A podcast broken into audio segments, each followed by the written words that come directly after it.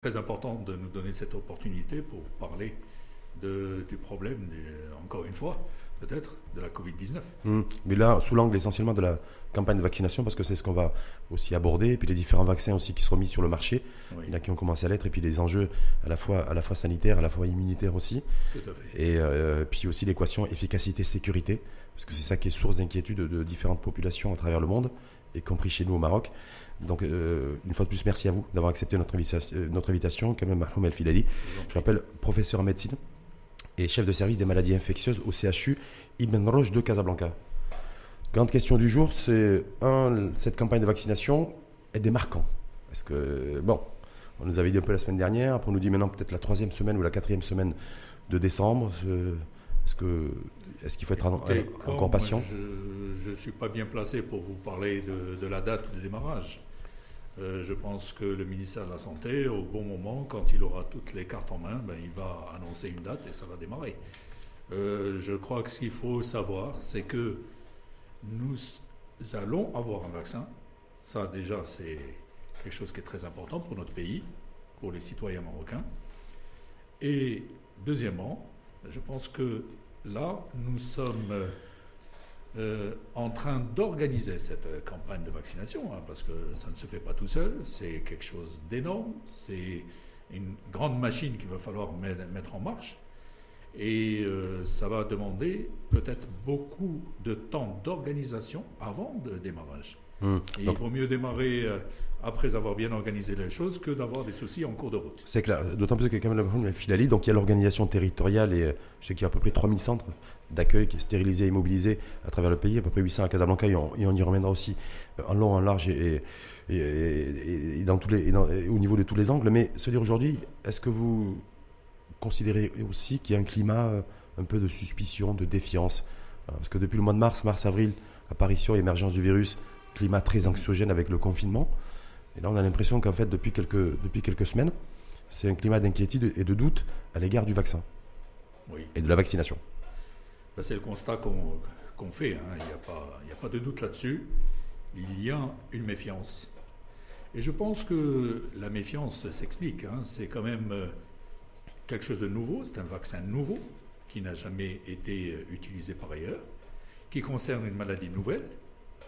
Donc un vaccin préparé à partir euh, d'un virus qui est tout récent, il date que de, de moins d'un an en tout cas. Alors, euh, on a le droit de se poser des questions, parce qu'on sait que les, les vaccins, en général, ça demande plusieurs années Hmm. pour euh, être développés et pour arriver sur le marché. Donc, Voilà. donc, Donc, est-ce- je crois que c'est licite de se poser des questions. Maintenant, est-ce que euh, c'est licite de ne pas utiliser ce vaccin quand il sera là c'est ça la grande question, quand même, voilà. Raoul Filali. C'est-à-dire, en fait, pendant très longtemps et encore aujourd'hui, on avait peur de ce virus, on a toujours peur d'être infecté par le virus. Mais depuis quelques jours, euh, voire quelques semaines, on a peur aussi du vaccin. Donc une espèce de double peur en fait chez Mhm. l'individu. Donc euh, est-ce que c'est légitime, illégitime selon vous, légitime a priori, mais en même temps qu'est-ce qu'on fait pour lutter contre ce, euh, ce- ce- cet état d'esprit aujourd'hui, cette dimension psychologique qui, est, qui constitue une pesanteur? Je pense que la première des choses, c'est de, pouvoir expliquer ce qu'est ce vaccin, ou ces vaccins, parce qu'il n'y en a pas qu'un seul actuellement à travers le monde. Euh, ces vaccins, c'est vrai qu'ils ont été élaborés en un temps record, qui, ferait dire à certains qu'on a peut-être euh, fait un peu n'importe quoi. Mais attention, euh, l'industrie pharmaceutique actuelle n'est pas ce qu'elle était il y a 10 ans, n'est pas ce qu'elle était il y a 15 ans. Les choses ont beaucoup évolué, on peut aller très vite. Deuxièmement, euh, si on gagne du temps, ce n'est pas aux dépens de la sécurité, c'est une façon de travailler qui est nouvelle, qui répond à, l'urgence. Par exemple, il y a différentes phases dans l'élaboration d'un vaccin. Au lieu d'attendre qu'on fasse la première phase et puis, euh, une fois qu'on a tous les résultats, de les discuter, de les, de les approuver, etc., pour passer à la phase 2, ben là, les choses se passent en même temps pratiquement. C'est les différentes phases qui sont simplifiées en fait. Elles sont simplifiées, elles se che- chevauchent. Et même, avant même, la, disons, l'approbation finale du vaccin, l'industriel est déjà en train de le, de le fabriquer. Hmm. C'est-à-dire, dès que c'est terminé, il, il arrive sur le marché. Parce qu'effectivement, on va, on va revenir sur les différents vaccins, parce que vous avez une, une- une expertise euh, dans ce sens, parce qu'il n'y a pas que le, le- le- le vaccin chinois qu'on va essayer de passer en revue, qu'on va scanner avec vous, comme El Filali, mais sur aujourd'hui, est-ce qu'on doit dire lorsqu'on est scientifique, professionnel de santé, qu'on ne connaît pas plus le ou les vaccins qu'on ne connaît le virus Est-ce que c'est ça? C'est-à-dire, valeur aujourd'hui, est-ce que c'est une réalité aussi euh, euh, qui, euh, chez nous et ailleurs dans le monde? Écoutez, je crois que le virus, actuellement, il est relativement bien connu. Ce qui n'est pas très bien connu, c'est la maladie en elle-même. Il y a des choses qu'on ne comprend pas encore très bien dans la maladie. D'accord? Maintenant, qu'en est-il des vaccins? Les vaccins, bien sûr, ils ont été élaborés selon différentes technologies, différentes techniques, différentes plateformes, on peut appeler ça. Euh, mais, disons, chaque fabricant qui a choisi une façon de faire maîtrise cette façon de faire. C'est-à-dire, bah, y compris les technologies innovantes qui ont été utilisées avec l'ARN messager également. C'est ça que vous... Est-ce que... Oui, éventuellement, on pourra revenir là-dessus. Hein, oui, parce qu'on va dans le détail. Parce que beaucoup se disent en fait aujourd'hui, voilà, on a, de, on a des, les données dont on dispose aujourd'hui, c'est des communiqués essentiellement distribués et, conçus par l'industrie pharmaceutique. On n'a pas, on n'a pas, on n'a pas de données scientifiques réelles, d'où la suspicion euh, chez le citoyen lambda euh, sur l'efficacité réelle de ce vaccin. Mhm. Alors écoutez, le, pour voir l'efficacité réelle d'un vaccin, qu'est-ce qu'il faut faire? Moi, je crois que l'efficacité, c'est quelque chose qui doit venir après. Voyons déjà la sécurité. Parce que ce qui m'intéresserait, moi, en tant qu'utilisateur de ce vaccin, c'est si je me vaccine, est-ce que ça ira pour moi par la suite? Est-ce que je n'aurai pas de problème par la suite? Alors, ce que je peux affirmer, c'est que tous les candidats vaccins qui existent au jour d'aujourd'hui, ils sont passés par différentes phases dont des phases d'étude de la sécurité. On sait que les effets secondaires qui ont été observés ne sont pas des effets secondaires graves. Sur l'ensemble des, des, candidats vaccins, c'est-à-dire sur, les 4, 5, 6 vaccins qui sont aujourd'hui prêts à être mis sur le marché. Il y a eu, par moment, pour mhm. certains vaccins, un arrêt momentané parce qu'il a été constaté peut-être un problème avec ce vaccin, mais très rapidement, après étude de ce cas particulier, ben, ils se sont rendus compte que c'était un phénomène, euh, euh, disons, intercurrent. Ce n'était pas dû au vaccin. Ce n'était pas un effet du vaccin.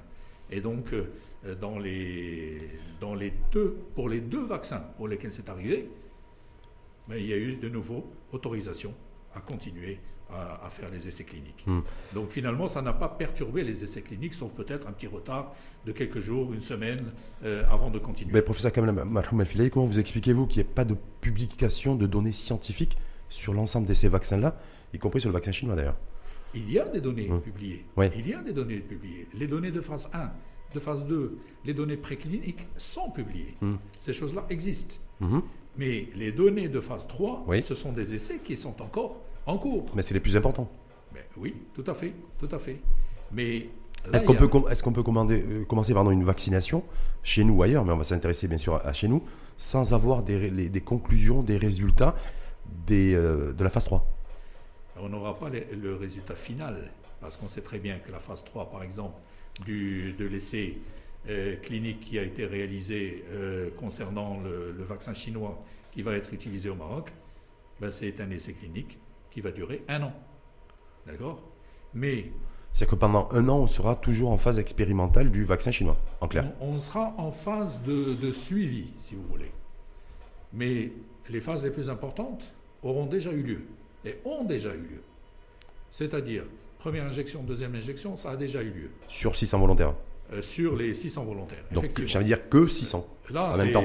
Là, c'est pour le Maroc. oui, donc on, va passer de, de, 600 à 25 millions, parce que c'est le, c'est la cible en fait de, de, population ciblée par le, la vaccination. Je me dis, est-ce que voilà, est-ce qu'on peut prendre le risque en fait de s'appuyer que sur les résultats des, sur les 600 volontaires pour vacciner 25 millions de, personnes? Non, pas, pas, juste sur les 600 euh, volontaires. Il y a eu aussi des volontaires dans d'autres pays. Hum.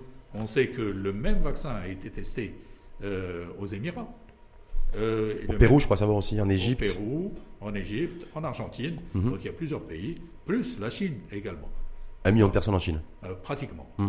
ils ont déjà vacciné toute une ville euh, avec. Et euh, là, c'est des effets, secondaires globalement qui sont des effets indésirables extrêmement faibles pour le vaccin chinois. C'est ce qu'on nous dit en tout cas. C'est personnellement ce que j'ai constaté sur les personnes Et je ne suis pas le seul à l'avoir constaté, même les autres investigateurs au niveau des autres sites d'investigation, que ce soit au niveau de l'hôpital Ibn Sina, que ce soit au niveau de l'hôpital militaire, qui ont eu la même, le même essai clinique, c'est-à-dire sur le même nombre de volontaires qu'ici au niveau de l'hôpital Ibn Rushd, nous n'avons pas constaté d'effets indésirables graves. Nous avons eu quelques effets indésirables de type fièvre, de type euh, maux de tête, de type euh, courbature, de type euh, douleur au niveau du point d'injection, de type tuméfaction au niveau du point d'injection. Vous voyez, c'est des choses qu'on observe avec d'autres vaccins. Hmm. D'accord Donc c'est assez banal.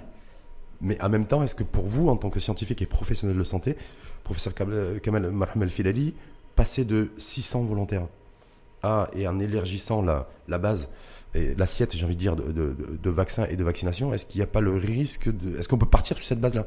Ou est-ce qu'effectivement, pourrait, les choses pourraient, pourraient j'ai bien dit pourraient, se compliquer euh, plus, on, plus on vaccine de personnes? Nous sommes devant un médicament nouveau. Et on sait très bien que tout médicament nouveau doit être surveillé pendant plusieurs années, même s'il est euh, mis sur le marché.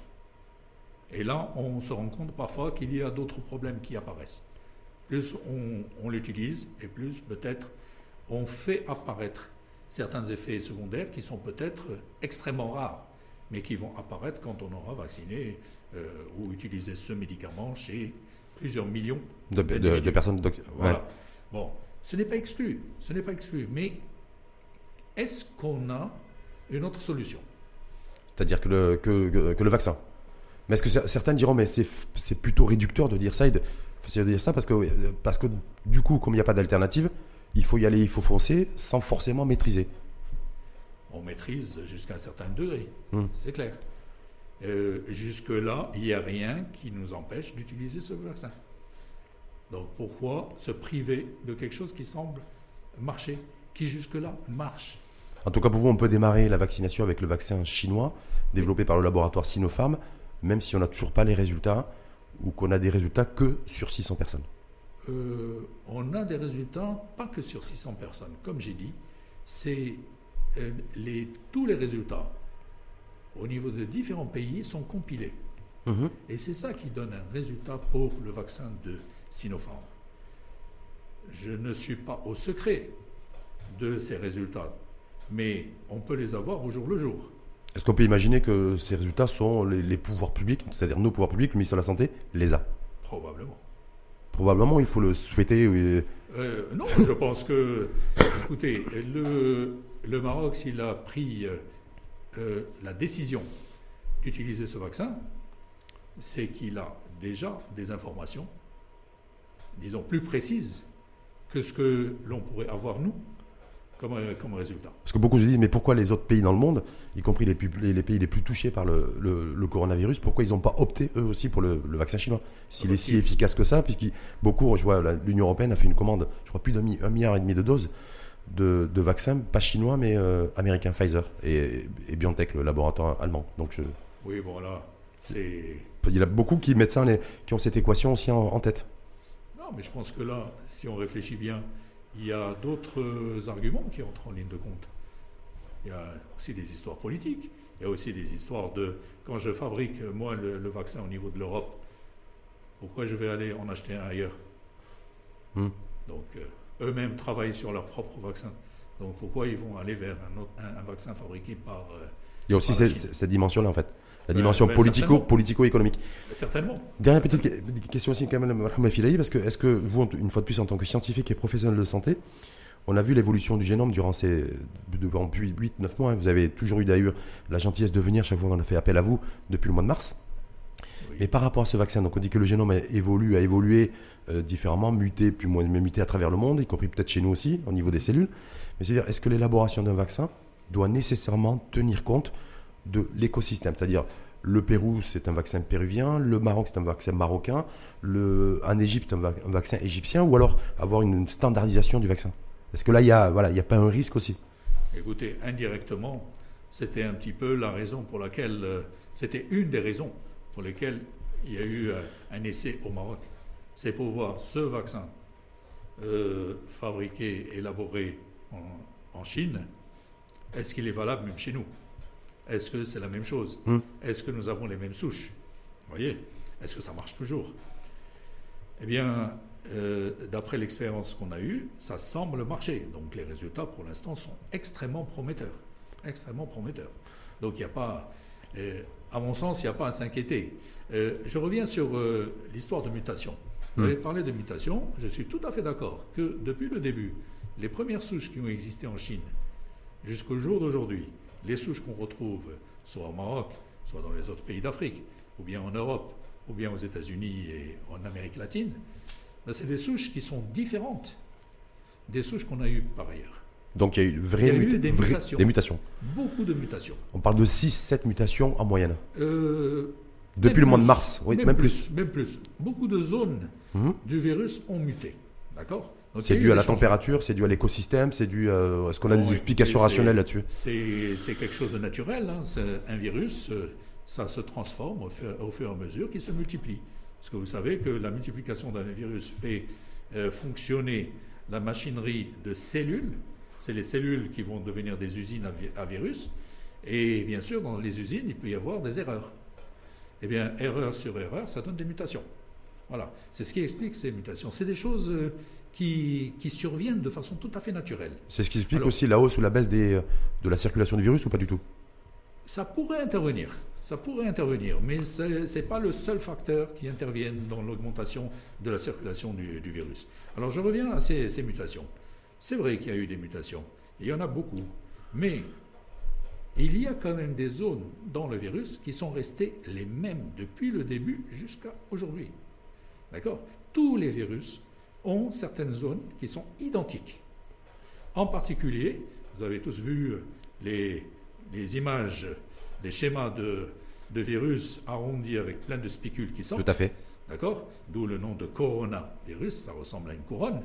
Eh bien, ces petits spicules euh, qui, qui sortent, ce sont des, euh, des protéines, Qu'on appelle la protéine S ou protéine spike. Ben, cette protéine est restée identique depuis le début jusqu'à aujourd'hui. C'est pour ça qu'on a construit l'ensemble des vaccins sur la base de cette protéine S. Et tout particulièrement une zone dans cette protéine S qui permet quand même, quand elle est en contact avec le système immunitaire d'un individu, de fabriquer des anticorps. Eh bien, si tous les coronavirus actuellement euh, circulant au niveau mondial ont cette protéine S identique, ben normalement, quand on fabrique des anticorps contre cette protéine S, on devrait pouvoir euh, avoir une efficacité sur tous les coronavirus circulants. Et, donc- et- ce vaccin chinois, parce qu'on va démarrer avec le vaccin chinois, nous, en tout Oui. cas, parce qu'on va aller aussi sur AstraZeneca, parce que ça devrait, c'est le deuxième vaccin dont les, les pouvoirs publics ont, ont passé commande. Euh, ce vaccin britannique, d'ailleurs, les Britanniques, euh, ont- au Royaume-Uni, a commencé à vacciner sur, euh, mais pas avec AstraZeneca, avec, euh, avec Pfizer. Oui, savoir, ouais. Oui, effectivement. Mais chez nous, donc ce- le, vac- le vaccin chinois qui va être utilisé chez nous et, chez, et, et- et sur les Marocains, il- techniquement, il va se passer. Ça va. On sait que c'est un vaccin tué, vous nous l'avez dit d'ailleurs. Mais voilà, il- il- est-ce qu'il va transporter de la protéine S pour renforcer la pro- cette protéine euh, existante et a- apporter une réponse immunitaire Ou est-ce que ou est-ce que c'est un autre, un autre schéma? Ben, le schéma est le même, quel que soit le, le mode de fabrication du vaccin. Tout va concourir vers cette protéine S. Maintenant, il y a des différences de fabrication. Si on veut parler du, du vaccin euh, de, euh, du vaccin chinois, en particulier celui de Sinopharm, ben, il utilise un coronavirus SARS-CoV-2 qui a été inactivé. Hum. D'accord? Euh, On n'aime pas utiliser le terme de tuer. Bon, c'est un terme facile pour la vulgarisation, d'accord? Mais tuer un virus, c'est un peu, ça fait un peu bizarre. En fait, il est inactivé. Mhm, Il est inactivé par des méthodes chimiques. mhm. En fait, ce, euh, ce SARS-CoV-2 a été inactivé par deux méthodes chimiques différentes, de façon à être sûr qu'il n'est plus capable de, de se répliquer, c'est-à-dire de se multiplier. Alors, quand on a fait ça et que ce virus n'est plus capable de, euh, disons, de, de se multiplier, ben, on prend ce virus, on va l'injecter à la personne. D'accord? C'est le virus entier Ouais. inactivé. Qu'est-ce qui va se passer? Ce virus va être reconnu comme étant un corps étranger dans notre organisme par certaines cellules, euh, disons, de l'immunité. Ils vont reconna- reconnaître en particulier cette protéine S, la spike, Mhm. et ils vont élaborer, faire élaborer par certaines cellules de notre euh, défense euh, immune euh, des anticorps contre cette protéine S. Contre cette protéine S. Donc ça, c'est pour le vaccin euh, développé par le laboratoire Sinopharm, AstraZeneca et, je- et Pfizer et Moderna, c'est d'autres technologies innovantes, on y reviendra aussi. Oui. Mais est-ce que ce vaccin donc chinois garantit une réponse immunitaire euh, suffisante dans le temps Pourquoi je vous pose cette question, professeur Kam- Kamel Mahmoud Al-Filali Parce qu'a priori, les 5-6 candidats vaccins à travers le monde, dont le vaccin chinois, dont le vaccin AstraZeneca, qui nous concerne nous les Marocains, ne développeraient les anticorps euh, que pour une durée de 2 à 3 mois. En fait, Aujourd'hui, hein, on est le voilà 7 décembre. en fait, on n'en sait rien. C'est ce qui se dit. Pourquoi ils avancent deux à trois mois? Parce que c'est. Des scientifiques aussi à travers le monde qui disent voilà, de toute façon, les vaccins, la moyenne aujourd'hui, Oui. c'est 2-3 mois d'immunité garantie, pas plus. Parce que c'est le recul. Avec le recul que nous avons aujourd'hui. Voilà. Avec le recul que nous avons aujourd'hui. Dans un mois, on dira peut-être c'est un peu plus, un mois de plus. Dans, dans un autre mois, ce sera un mois de plus, peut-être. D'accord? Mais c'est très important, même si on n'a euh, on n'a pas encore de recul, si on utilise ces vaccins, qu'est-ce qui va se passer? On va pouvoir euh, freiner cette épidémie. Voilà. Est-ce que ça, c'est une garantie, une certitude scientifique qu'apporte le professeur Mahmoud Filali Parce que c'est sujet à débat à travers le monde. Se dire, un, on, aurait un développement euh, anticorps immunitaire qui ne dépasserait pas deux mois ou trois mois, c'est-à-dire un trimestre. C'est-à-dire que limite, il faudrait se vacciner, a priori, avec le recul que nous avons aujourd'hui, trois, quatre fois par an. Se dire aussi que ben, peut-être que l'individu qui se vaccine, euh, il n'est pas forcément protégé, protégé, et qui surtout, il peut transmettre, il pourrait transmettre le virus. Donc c'est à ce jour, c'est un peu les éléments dont on dispose. Oui, alors là, vous rentrez dans certaines polémiques qui existent, certains débats qui existent, effectivement. Entre scientifiques, sont- hein. Euh, oui, oui, entre scientifiques, je, je reconnais, hein, ça c'est clair. Alors, on va y arriver. Je vais vous dire que, effectivement, avec ces vaccins, on ne sait pas quelle va être la durée de protection. Ça c'est clair. Personne ne peut vous dire aujourd'hui. Et on peut démarrer une campagne de vaccination sans connaître la durée de protection. Bien Est-ce que ça, ça, je, je sais Mais pas, Bien sûr, on n'a pas le choix. parce qu'on n'a pas le choix. Bien sûr. Parce que sinon, euh, on va à la catastrophe. Vous voyez bien qu'on n'y euh, n'y arrive pas. On n'arrive pas à arrêter cette épidémie, malgré tous les moyens qu'on y met. Hum. Malgré les- les- le, le confinement. Hmm, des soit mesures très strictes et directes. Hmm. D'accord Est-ce qu'on peut encore faire des confinements? Je, je ne crois pas. Euh, Est-ce qu'il y a un, un- un traitement radical? Il n'y en a pas. D'accord Donc vous êtes devant une maladie qui est gravissime quand elle touche certaines personnes. Vous êtes devant une maladie pour laquelle vous n'avez rien pour traiter. Il y a bien sûr certains traitements qui sont donnés, mais aucun n'est validé au jour d'aujourd'hui. D'accord Chaque traitement pour la maladie donne quelques avantages par rapport à l'autre, etc. Mais il n'y a rien de validé qui vous dit, vous prenez ce traitement, vous êtes sûr de guérir. Personne ne peut Ou, ou vous êtes sûr de ne pas être infecté par le virus.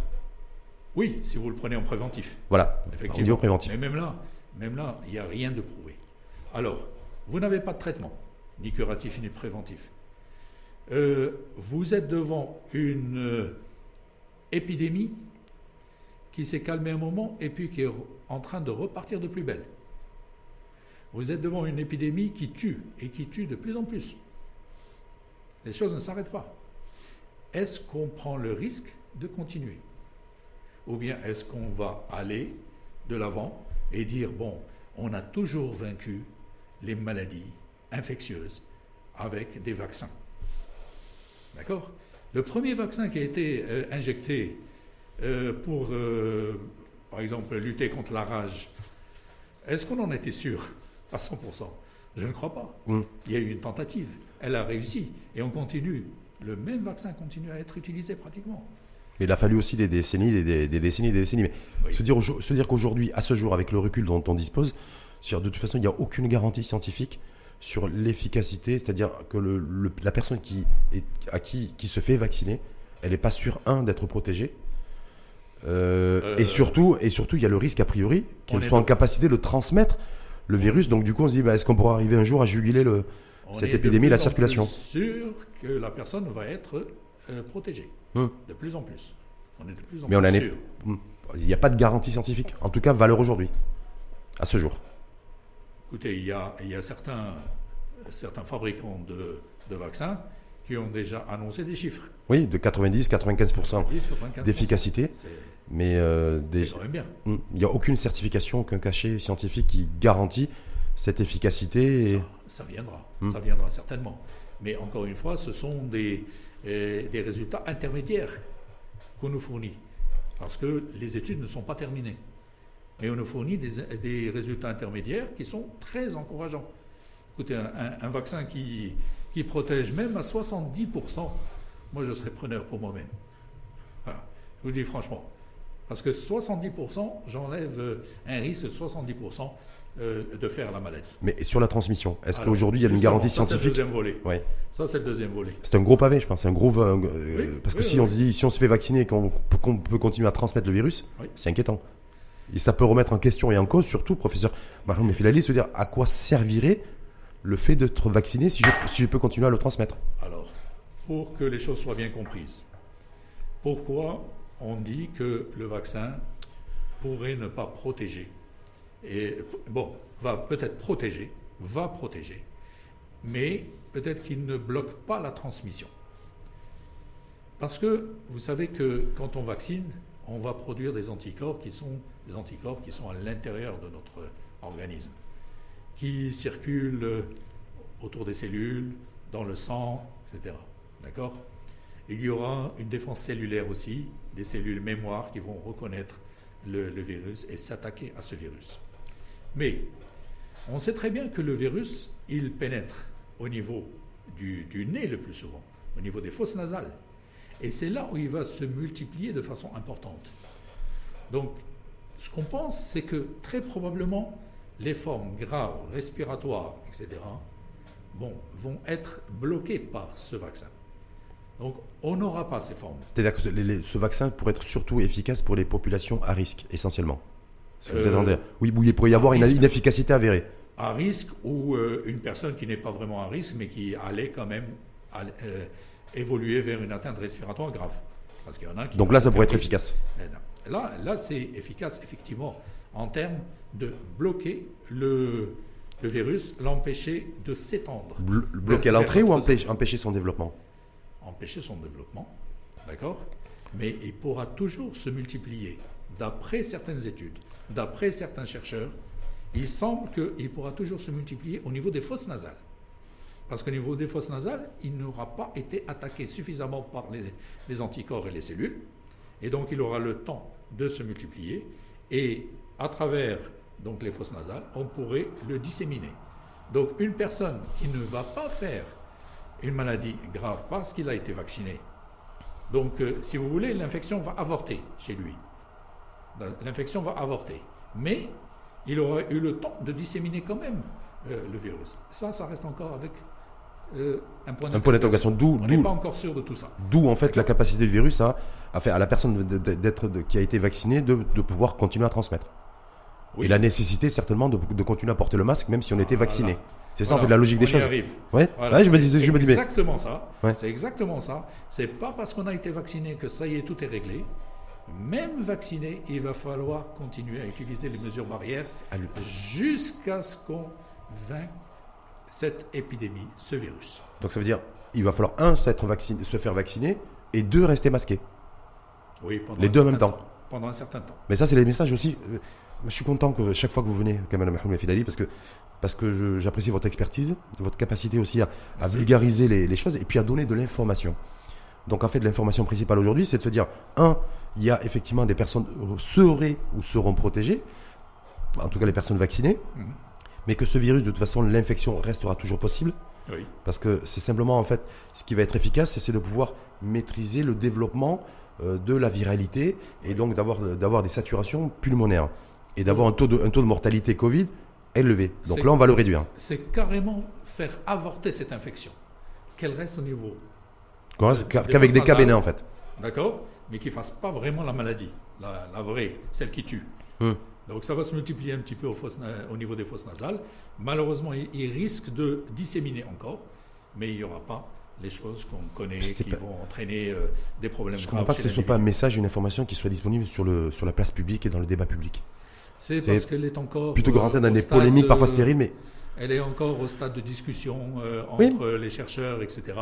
Bon, les, chercheurs euh, eux-mêmes n'ont pas encore euh, d'informations sûres, certaines, à exposer sur la place publique, mais c'est des hypothèses, c'est des choses. en tout cas, ce qu'on sait aujourd'hui, c'est que. C'est des choses qu'on craint. Et, et, pour s'en sortir, effectivement, il s'agit de dire aux personnes Vaccinez-vous, oui, mais continuez à utiliser euh, les masques, C'est parce qu'on va aussi revenir sur l'évolution, en fait, le, Maroc d'après, en tout cas par rapport au premier semestre, premier trimestre et premier semestre 2021. Mais euh, professeur euh, Kamel Mahloum El Filahi se dire aujourd'hui, est-ce qu'il ne serait pas bon de prioriser d'abord les populations à risque Compte tenu qu'on sait qu'on a un taux de mortalité extrêmement élevé chez nous, un des plus élevés au monde, que la moyenne d'âge est de 65 ans, euh, est-ce que c'est pas d'abord ces catégories de personnes-là euh, Parce que lorsqu'elles sont infectées, c'est la réanimation et c'est très souvent, ils ont 7 chances sur 10 de, décéder. De d'abord vacciner ces personnes-là à la lumière de ce que vous venez de développer. Bah, le problème, c'est que on, pourrait le faire. Et il y a des pays qui ont choisi, par exemple, d'aller vacciner au niveau des EHPAD. Ah oui, la France, par exemple. Nous n'avons pas d'EHPAD, mais bon, euh, c'est un choix qui peut être fait.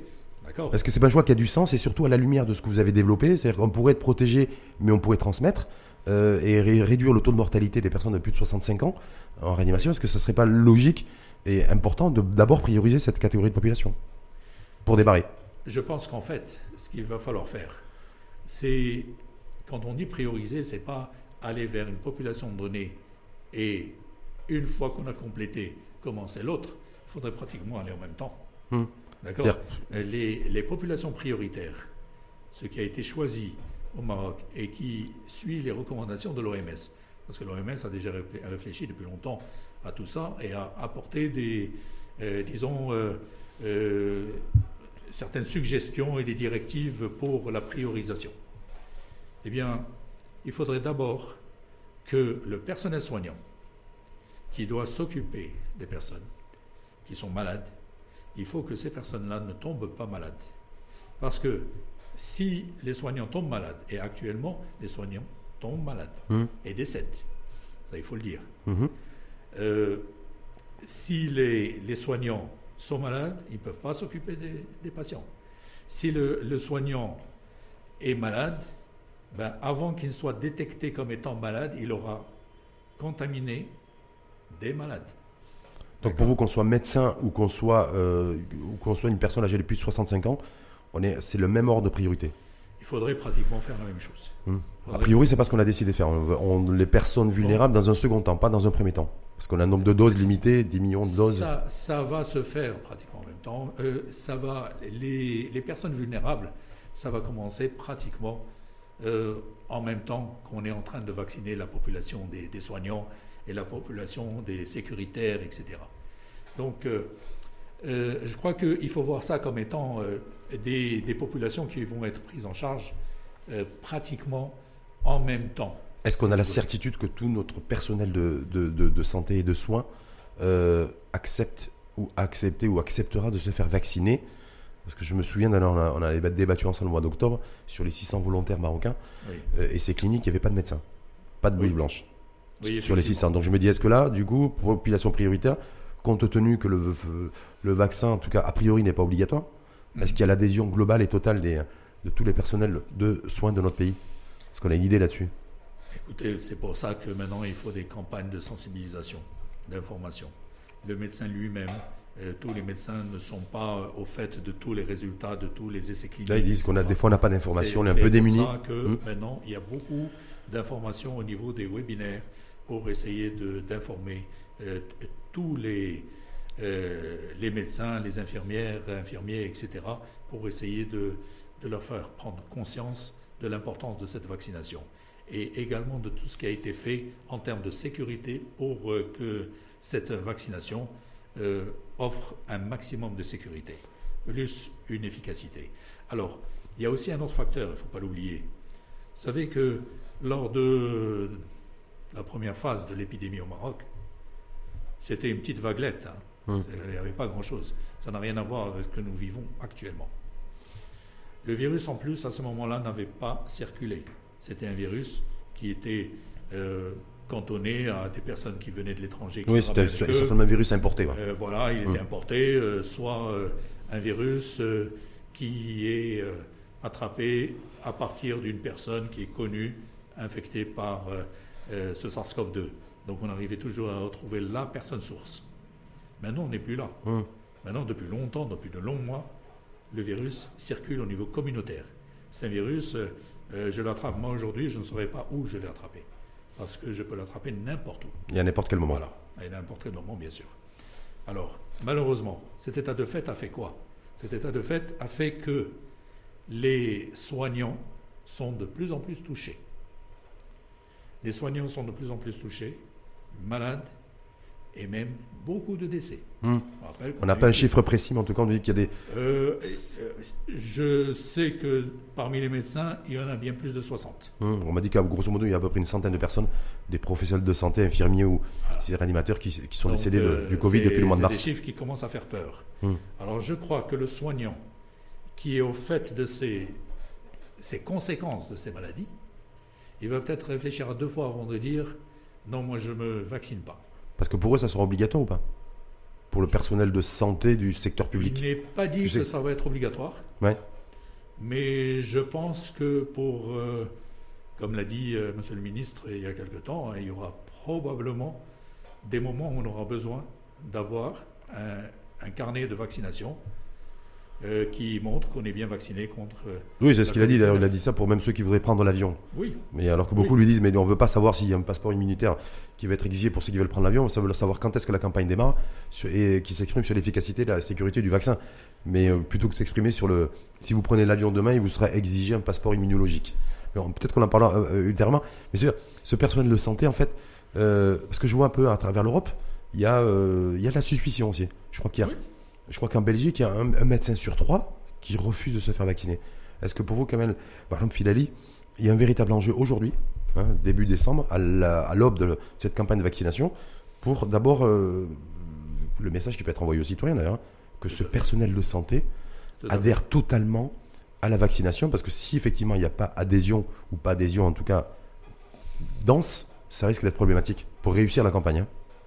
Tout à fait. Je pense que ça fera des ordres si jamais euh, le- les soignants eux-mêmes ne se vaccinent pas. Ça, c'est clair que ça ne va pas être un encouragement. Hmm. Mais je pense que les, les soignants sont en train actuellement de réfléchir qu'ils ont de plus en plus d'arguments qui vont dans le sens de la vaccination. Et du moins, j'espère, moi personnellement, Hmm. que la, la majorité iront se faire vacciner parce que au jour d'aujourd'hui, c'est le seul moyen de nous protéger. Donc il faut en tout cas adhésion totale des, des personnels de santé, secteur public et aussi secteur privé, Ah oui, qui sûr. a commencé aussi à se, enfin, à- à Ah, bien sûr, bien sûr. à être interpellé aussi là-dessus, qui a priori devrait, devrait le jouer le jeu entre guillemets de la vaccination. Tout à fait. Donc, le- le- mais, donc du coup, ce qui est important aujourd'hui, c'est l'adhésion à la vaccination du personnel de santé, Mhm. et c'est pas gagné. Euh, disons que les, les personnels de santé sont en train de s'informer et ils prendront leurs décisions. C'est un peu comme euh, quand on va voter. Ouais, on s'int- on s'intéresse au programme de chaque candidat. Euh, Voilà. Mais Et là- là, on est en train d'étudier les, les, les candidats, d'étudier les. Mais là, c'est d'étudier les les, vac- arguments. là, c'est d'étudier les vaccins. Oui. Parce qu'a priori, la, la résistance de certains mé- médecins, en tout cas, ou professionnels de santé, c'est de dire moi, je peux, j'ai pas trop envie de me vacciner parce que j'ai pas suffisamment d'informations et je suis pas suffisamment rassuré par l'efficacité du vaccin. C'est ça, en fait. Oui. Donc, euh, je sais pas, de, se- de se dire voilà, on a du, un personnel de santé qui n'a pas, envie- qui a- pas envie de se faire vacciner parce qu'il n'a pas forcément confiance au vaccin, c'est interpellatif. Tout à fait. Surtout, je me dis, le citoyen lambda, quand il, quand il, va, quand il voit ça et qu'il qui suit ça, euh, si le médecin ne va pas se faire vacciner, pourquoi moi j'irai me faire vacciner? On risque d'en Ben, voilà, ben, d'en arriver là très vite. Ces, ces personnels euh, soignants, euh, je pense qu'ils vont se- s'intéresser de plus en plus, comme j'ai dit, à- à- aux problèmes et se faire une idée précise, personnelle. Et on verra ça au moment de la vaccination. De- j'espère que ça ira dans le bon sens. beaucoup parlent de responsabilité médicale. Quand au sein d'un politique, on dit qu'il a une responsabilité politique face à un choix politique et une orientation politique. Est-ce que là, face à la campagne de vaccination, selon vous, le professionnel de santé dans son ensemble a une responsabilité médicale C'est-à-dire que voilà, il n'a il a pas forcément le choix, ou il ne Ouais. doit pas, voilà, et que du coup, s'il le si lui le fait pas, mais quelque part, il met en péril aussi euh, la réussite d'une vaccination et peut-être la, la- la vie ou la, de- d'humains Ben, Je pense qu'il a une responsabilité énorme parce qu'il doit donner l'exemple. Et parce qu'il est censé être euh, le soignant, donc celui qui a l'information. Et donc, euh, s'il décide de ne pas se vacciner, il envoie un message négatif et donc la population risque de ne pas se vacciner. Euh, je pense que là, le- les soignants doivent absolument montrer l'exemple et je pense que avec les arguments que nous avons au jour d'aujourd'hui, on peut prendre une décision, une décision dans le bon sens. Euh, Est-ce que leur dire de toute façon le virus chinois est un virus, vous l'avez dit, bon pas, pas tué mais en tout cas qui a été euh, complètement désactivé, est-ce que c'est un, un argument suffisant? C'est- selon vous pour convaincre un professionnel de santé de se, de se vacciner Non, non, non, il n'y aura pas que ça. Il y aura aussi les études qui ont montré. Vous savez, le, le vaccin chinois, il y a eu quand même une phase 1, il y a eu Mhm. une phase 2, et puis il y a maintenant des résultats intermédiaires de phase 3. Donc avec tous ces, ces arguments-là, euh, le, le soignant pourrait prendre sa décision en, en connaissance de cause. Et même si on lui dit, le- en lui disant, tu seras protégé, mais tu peux transmettre, ça, ça le dérangerait ou pas lui? Et il faudra que tu continues à porter le masque. Parce que c'est ça, en fait, par rapport aux, éléments dont on dispose aujourd'hui, hein, le, le 7 décembre, Oui, c'est cette oui, réalité-là. tout à fait, tout à fait, parce que encore une fois, c'est une maladie nouvelle. Il y a beaucoup de choses qu'on ne connaît pas très bien. Donc on va vacciner, d'accord, mais on se pose toujours la question pour la transmission. Et si la transmission effectivement continuait, est-ce que euh, pour autant on doit refuser la, la vaccination? Non, parce que déjà euh, on va agir sur euh, la maladie en elle-même. On va faire avorter cette maladie. D'accord La transmission va peut-être continuer, mais on va faire avorter la maladie. Il y aura de moins en moins de personnes qui transmettent. D'accord Parce que quelqu'un qui, qui fait la maladie complète avec euh, nous, il va continuer à transmettre le virus pendant longtemps. Alors que celui qui, eh, qui n'a que du virus qui se développe au niveau des fosses nasales va peut-être diffuser quelque temps et rapidement la, euh, la maladie ayant avorté, il y aura moins de diffusion de virus. Hum, Malgré tout, il y aura toujours en tout cas ce facteur risque de, de- de transmission du, du virus.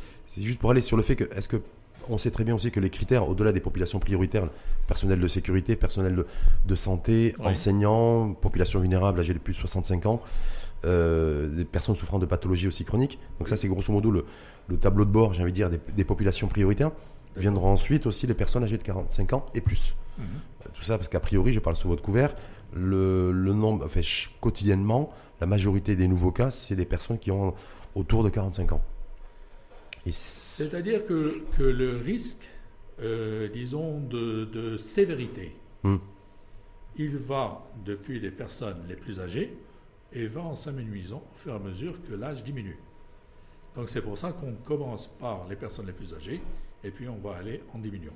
quand une personne se porte bien, qui a 45 ans, ce qui n'est pas loin d'être mon cas, mais bon, globalement, est-ce que, est que vous me conseillerez de me, de me faire vacciner alors que je me porte globalement bien?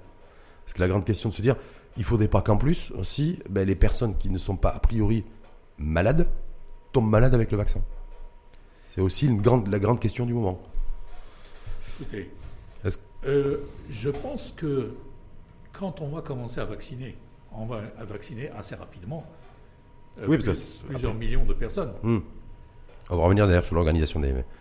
Et puis là, ça nous donnera une idée, même sur les effets secondaires, sur les grands nombres.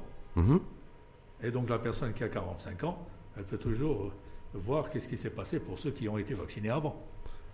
Mais est-ce que, est-ce, que- ça vaut, dire, est-ce que ça vaut le coup entre guillemets de vacciner une personne qui, qui se porte bien, qui peut-être a été confrontée d'ailleurs au virus avec des symptômes extrêmement légers? Oui. Est-ce que ça, voilà, c'est-à-dire déjà comme dans un premier temps, j'aurai un nombre de doses limité et j'ai en face de moi des biens portants. Est-ce que je vaccine ou pas? Ou est-ce que moi j'ai Euh, fait la démarche de me faire vacciner? Je vaccine parce que l'objectif, c'est de protéger la communauté. Vous voyez que là, on va vers euh, ce qu'on appelle l'immunité euh, De groupe. de, de groupe ou de troupeau. Certains l'appellent de troupeau. Hmm. En- On va peut-être éviter chez nous parce que ça peut avoir une, une connotation très négative. Oui, non On peut dire troupeau, Ça, on reste. Parce que ça vient, ça vient de- des termes anglo-saxons Hmm. qui ont été traduits par troupeau, tout simplement. Mais bon, c'est une immunité de groupe. Alors, l'immunité de groupe, c'est quoi? C'est que on vaccine un certain pourcentage de la population. En général, ça tourne autour de 80% de la population. Et quand 80% de la population est vaccinée, est protégée, le virus a du mal à circuler. Donc c'est une entrave à la circulation du virus. Donc les 20% restants, même en n'ayant pas été vaccinés, vont être protégés. Parce que le virus n'arrive plus à circuler. Vont être protégés par leur immunité naturelle ou par le fait que le, la faible densité de circulation du virus C'est la densité de circulation du virus. Parce qu'ils n'arrivent plus à trouver suffisamment de personnes pour, euh, pour circuler et donc pour englober les 20% restants. Vacciner, vacciner 80% de la population pour avoir une immunité autour de 60-70%, c'est à peu près ça l'enjeu, l'enjeu immunitaire euh, Globalement, si je vaccine 25 millions de Marocains, je devrais avoir un seuil d'immunité de, groupe autour de 60-65%. Globalement, c'est ça. Globalement, c'est ça. Mais, mais, mais en fait, comme on va faire plusieurs choses en même temps, on n'arrête pas les mesures barrières. Hmm. Les mesures barrières seront toujours là. Donc en fait, on aura l'immunité de groupe plus les mesures barrières. Donc en vaccinant juste 65 à 70% de la population, on pourrait arriver à l'immunité de groupe. Vacciner, vacciner 80% euh, de la population, en tout cas entre 23, 24 ou 25 millions de Marocains, ça va demander combien de temps, compte tenu que les pouvoirs publics ont déjà annoncé 12 semaines, c'est-à-dire 4 mois Est-ce qu'on peut, réaliser, est qu'on peut arriver à faire ça? Parce que moi j'ai écouté des scientifiques à travers le monde qui disaient que vacciner 70% euh, de la population pour une immunité de groupe de, 60-70%, ça va prendre pas des semaines, et ça va prendre des mois. Des mois et des mois d'ailleurs dans certains pays. Bah, Est-ce que nous on va y arriver au Maroc? Ça dépend de la population. Oui, ben, la Une population de, de 300 millions d'individus, euh, ce n'est pas la population de 36 ou 37 millions. Ben nous, c'est 24 millions, par exemple. Est-ce qu'on peut vacciner 24 millions de personnes en 4 mois, selon vous? Je pense que si on y met les moyens, oui. Parce que le Maroc a une expérience dans la vaccination. Hmm. On, on, ne démarre pas de zéro. La vaccination, c'est quelque chose que le Maroc a réussi pour tous les autres vaccins qui sont au niveau du programme national de vaccination. Sauf que la professeure, j'ai envie de vous dire, est-ce que, lorsqu'on sait très bien qu'il faut administrer deux doses, avec trois semaines entre, entre chaque dose, assurer une surveillance médicale après la deuxième dose pendant au moins deux, trois semaines, pour être sûr du développement d'anticorps et qu'il n'y ait, pas de souci particulier, euh, qu'il faut essayer d'aller voir aussi, identifier les personnes une première fois, s'assurer qu'elles vont revenir la deuxième fois pour, être, pour, être, pour que la deuxième dose soit administrée. Est-ce que je dis, c'est sûr qu'il y a un challenge. C'est sûr. Mais je me dis, en 4 mois, c'est pas possible, non? Fait, je sais pas. Ça me paraît. Euh, si, si, encore une fois, si on se donne les moyens, c'est-à-dire multiplier les stations de vaccination. Hum. Là, il y en a 3000 à travers le pays. 3000. Voilà, qu'il y en ait suffisamment. Qu'il y ait suffisamment de, personnes qui, vaccinent au niveau de chacune des, stations de vaccination et qu'il y ait une organisation parfaite et fluide qui permette d'absorber rapidement toutes les personnes qui se présentent et puis en amont, qu'il y ait euh, un établissement de, listing. Euh, moi, c'est ce qui est prévu, des espèces de fichiers électroniques, tout le monde sera fiché. Voilà. D'un point de vue électronique, avec et, il faudrait que, absolument qu'on ait la liste de toutes ces personnes-là. Parce que euh, ces personnes-là vont faire leur première injection. Il faut qu'on puisse les contacter au cas où elles oublieraient de revenir pour la deuxième injection. Parce qu'une seule dose ne, suffit, ne, ne sert à rien. Mais je veux dire, le taux d'évaporation euh, de la, euh, à partir de la deuxième dose, il risque d'être important, non? À la limite, vous pouvez identifier effectivement et faire en sorte de, de demander à, une, personne de venir pour prendre sa première dose, mais entre, entre les trois semaines qui vont s'écouler pour la deuxième dose, elle risque de s'évaporer dans la nature, non? Ben, il y aura certainement des gens qui vont s'évaporer dans la nature, mais bon. Euh, non, je dis des. je sais qu'il y a quand même des moyens d'aller chercher les personnes quand on veut les chercher. Donc il faut les, les, appeler au téléphone, il faut aller euh, euh, faire une démarche euh, vers leur domicile pour aller les voir leur expliquer le, et voir le pourquoi ils ne viennent pas, etc. Et il faut arriver à obtenir un Parce qu'il y a, une, une, idée qui a été avancée par certains professionnels de santé, c'est de dire bon, pour la deuxième dose, plutôt que d'attendre que la personne vienne au centre de soins, qui a été stérilisé et mobilisé comme centre d'accueil pour l'administration la, pour de, de doses de vaccins anti-Covid, c'est la deuxième fois, aller vers, le, aller, aller vers la personne plutôt que d'attendre que la personne vienne vers nous. C'est le sujet de, débat aussi aujourd'hui. Euh. Écoutez, je sais qu'il y a eu euh, aussi des stations mobiles qui ont été discutées. des unités mobiles, oui. D'accord, des stations mobiles de vaccination. Mais est-ce que les stations mobiles vont aller faire le travail de, de, la deuxième dose de façon systématique? Euh, Non, peut-être que ce n'est pas vraiment ce qu'il faudrait faire. Mais que ce soit un complément euh, de, l'action de vaccination de deuxième dose, bah oui, pourquoi pas. Hmm. Pourquoi pas. Et vous, au niveau du CHU Ibn Roche, il y a de, de Casablanca, il y a des centres d'accueil qui, pour, euh, pour administration de, de vaccins, pour la campagne de vaccination, pas, euh, pas spécialement Écoutez, pas spécialement, en tout cas pour l'instant, mais, mais au niveau de l'hôpital Ibn Rushd, euh, organiser une vaccination, ben, ça pourrait se faire très très vite. Vous savez, on n'est pas un million de personnes, hein, on, est, on est quelques milliers de. Oui, mais que vous êtes à Casablanca et que, et que Casablanca est la région la plus. Euh, les, les soignants sont regroupés et donc on peut les, les, les vacciner relativement faci- euh, facilement. Est-ce Je que vous- parle des soignants, hein, Des au niveau des soignants, pour le, pour le personnel pas soignant, de- pas le grand public, pas la population de- générale. de vaccination grand public. Est-ce que vous considérez, vous, professeur Kamel Mohamed Filali, euh, qu'il faudrait d'abord démarrer par Casablanca? Parce que Casablanca, c'est le foyer de circulation le plus intense euh, du virus, parce que c'est la capitale économique et que c'est 30% du PIB aussi. C'est une donnée aussi, à mon avis, économique dont il faut tenir compte. Voilà, c'est-à-dire, on démarre d'abord par Casablanca, on fait bien le job au niveau de Casablanca, et ensuite on étend. Sachant qu'il y a des régions qui sont très peu touchées par le, par le virus. Parce que là, j'ai l'impression, voilà, on nous dit oui, ça va démarrer, on ne sait pas quand. Et quand ça va démarrer, on nous dit peut-être que oui, on va voir avec, peut-être avec Casablanca. On sait qu'il y a 800 centres d'accueil qui ont été mobilisés pour l'accueil de, de patients pour administration de doses vaccins anti-Covid. Écoutez, je ne sais pas comment ça va être organisé. hein. Je ne peux pas vous répondre à cette question. Mais euh, bon, logiquement, si euh, on n'a pas les moyens de, de faire toutes les régions en même temps, ce serait bien de commencer par les régions les plus touchées. On n'aura pas les doses en tout cas. Voilà. Si on démarre en décembre, on n'aura pas suffisamment de doses pour administrer le, le vaccin euh, dans l'ensemble des régions. Ça, ça, c'est une réalité. A priori, 10 millions de doses du Euh, vaccin chinois. Sinopharm, euh, AstraZeneca, ils refont des essais cliniques pour revoir l'efficacité. Donc, on- il n'y aura Non, pas de vaccins disponibles avant janvier. Je pense que les choses euh, avancent. hein, je pense que l'acquisition d'autres doses est en cours. Avec les Chinois ou, av- ou avec d'autres laboratoires pharmaceutiques? Parce que là, on n'a pas Certainement de avec d'autres aussi. Pfizer? Aussi.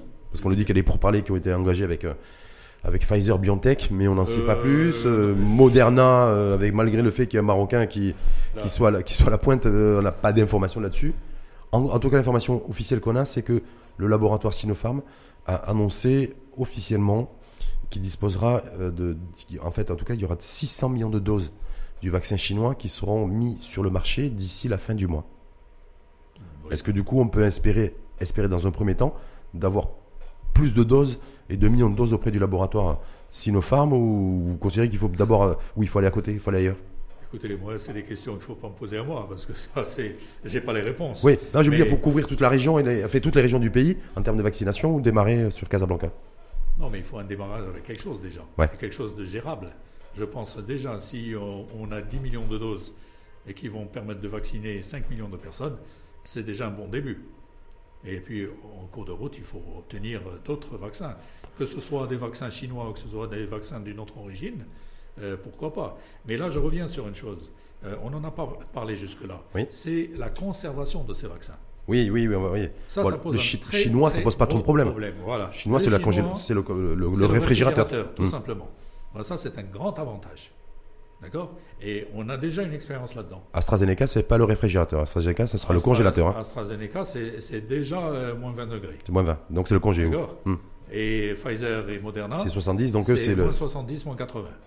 Donc là, je crois que ça risque d'être un peu difficile. S'ils ne trouvent pas une autre formulation, une autre présentation qui permettrait euh, d'être conservé à des températures, euh, disons, plus agréables. si On dira, on dira plus chaude en tout Bon, cas. voilà. Euh, euh, je crois que ce sera difficile pour nous d'utiliser des, des vaccins qui nécessitent une conservation à moins 70 ou moins 80. Parce que ce sont des congélateurs euh, très particuliers. Ce ne sont pas les congélateurs qu'on a à la maison, hein, pas Hum, du tout. hum. Le congélateur à la maison, il va à moins 20, au maximum, moins 18. Mais les congélateurs moins 80, et il n'y en a pas des masses au niveau du pays. Et donc, euh, ça, ça risque d'être très difficile à mettre en œuvre. Euh, deuxièmement, même si on décidait de les acheter, bah, actuellement, il y, a, euh, il y a une pression énorme sur les fabricants de ce type de congélateur. Et donc, on ne sera probablement pas favorisé. D'accord Parce qu'on favorise d'abord le pays producteur. Et donc, il risque d'y avoir des, des problèmes à ce niveau-là. Moi, je pense que très probablement, sauf s'il y a un changement dans la présentation du vaccin. Par exemple, un des vaccins qui doit être conservé à moins 80, ils trouvent le moyen, et d'ailleurs ils sont en train d'y arriver, Mhm. euh, de, de le... Ouais, mais ce qui était à moins Ouais. 80, ils arrivent, ils ont trouvé à moins 60. Donc ça reste quand même à des températures. euh, Ils sont en train d'a- d'avancer. Hmm. Ils sont en train d'avancer. Peut-être qu'ils trouveront euh, le moyen de le mettre à disposition à des températures un peu plus élevées. D'accord? Euh, Maintenant, s'il reste à moins 80, c'est un grand handicap pour nous. C'est-à-dire que c'est une véritable contrainte pour nous. Beaucoup de pays, pour beaucoup de pays. Est-ce qu'au Moderna à moins 20, c'est une contrainte aussi? Parce que je rappelle que Moderna et Pfizer, grosso modo, Pfizer BioNTech, donc les deux, ces deux, là, là, ces deux, ces deux vaccins sont les, les vaccins a priori les plus avancés, a priori les plus proches d'une homologation. Certains Oui. l'ont été d'ailleurs, Oui. comme on disait, au Royaume-Uni qui a démarré sa, sa campagne de vaccination la semaine dernière. Mhm. Est-ce que du coup, nous, au Maroc, on pourrait être privé, si on le souhaite, hein, de ces deux vaccins-là, parce que simplement pour des problèmes de logistique? Écoutez, à la Ce qui serait dramatique. S'il y a quelque chose de moins 20, euh, Moderna, c'est moins 20. c'est c'est tout Pfizer, c'est moins 70. À moins 20, c'est possible. C'est possible, moins 20 D'accord. Il y a des congélateurs quand même, mais euh, on ne pourra pas en avoir des masses. Parce que pour euh, congeler des quantités importantes euh, de, de vaccins à moins 20 degrés, il faut avoir énormément de congélateurs. Ce Mais- qui risque de poser. Même l'industrie pharmaceutique chez nous, il n'y a pas de laboratoire. Je- on peut, on peut Je- citer je le laboratoire. Sotema qui, qui a priori un des plus avancés en la matière. Ouais. Je ne pense pas que ce soit suffisant. Par contre, euh, comme je disais tout à l'heure, euh, il faut partir de l'existant. L'existant, c'est une chaîne du, euh, du froid qui est utilisée depuis bien longtemps au Maroc concernant tous les vaccins. Cette chaîne du froid, c'est les réfrigérateurs. C'est la chose la plus simple qu'on puisse utiliser. Ben, pour l'instant, les, les vaccins qui répondent à ce type de conservation, ce sont les vaccins euh, chinois en particulier. Hum. Donc chez moi, c'est entre, c'est entre 2 et 8 degrés, c'est ça? 2 et 8 degrés, oui, Ouais. effectivement. Donc a priori, donc, euh, donc 10 millions de doses pour 5 millions de personnes. Donc globalement, je sais que vous n'avez pas les éléments de réponse, mais ce que je me dis pour les, c'est ceux qui nous écoutent, donc un démarrage avec par Casablanca pour vacciner déjà les 2 millions de personnes qui sont issues des populations prioritaires, personnel sécuritaire, personnel de santé, et enseignants et personnel administratif de certaines administrations. Glo- globalement, ça ferait un volant de 2 millions de personnes. Et ensuite, le, et ensuite le reste, on va voir dans d'autres régions aussi, pour- parce que la région de Rabat est également, euh, c'est la deuxième région la plus touchée, je crois Oui. savoir de mémoire Tout à fait. par l'infection, donc partir un peu dans ce sens et élargir progressivement à toutes les régions. Oui, peut-être. Peut-être. A priori, c'est. c'est- Non, parce que je me dis, on va avoir les, on va, on va avoir des, les moyens limités euh, en termes de doses dans un premier temps si on démarre d'ici la troisième semaine de décembre. Non, mais je suppose que le, le travail de recherche de d'autres doses est, est en cours. Hmm.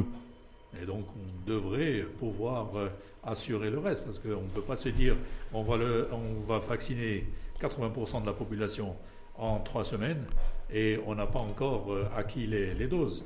Mais- Au moins, on est en cours de négociation. Ouais, parce que je me dis rien que les Chinois déjà, ils ont annoncé que 600 millions de doses ne sont disponibles que, que- qu'à partir de fin décembre. Donc je me dis jusqu'à fin décembre, même si on démarre avant la campagne de vaccination, euh, on sera sur des nombres, un nombre extrêmement limité de doses si on les a déjà reçues. A priori, oui. Il y en a qui disent oui.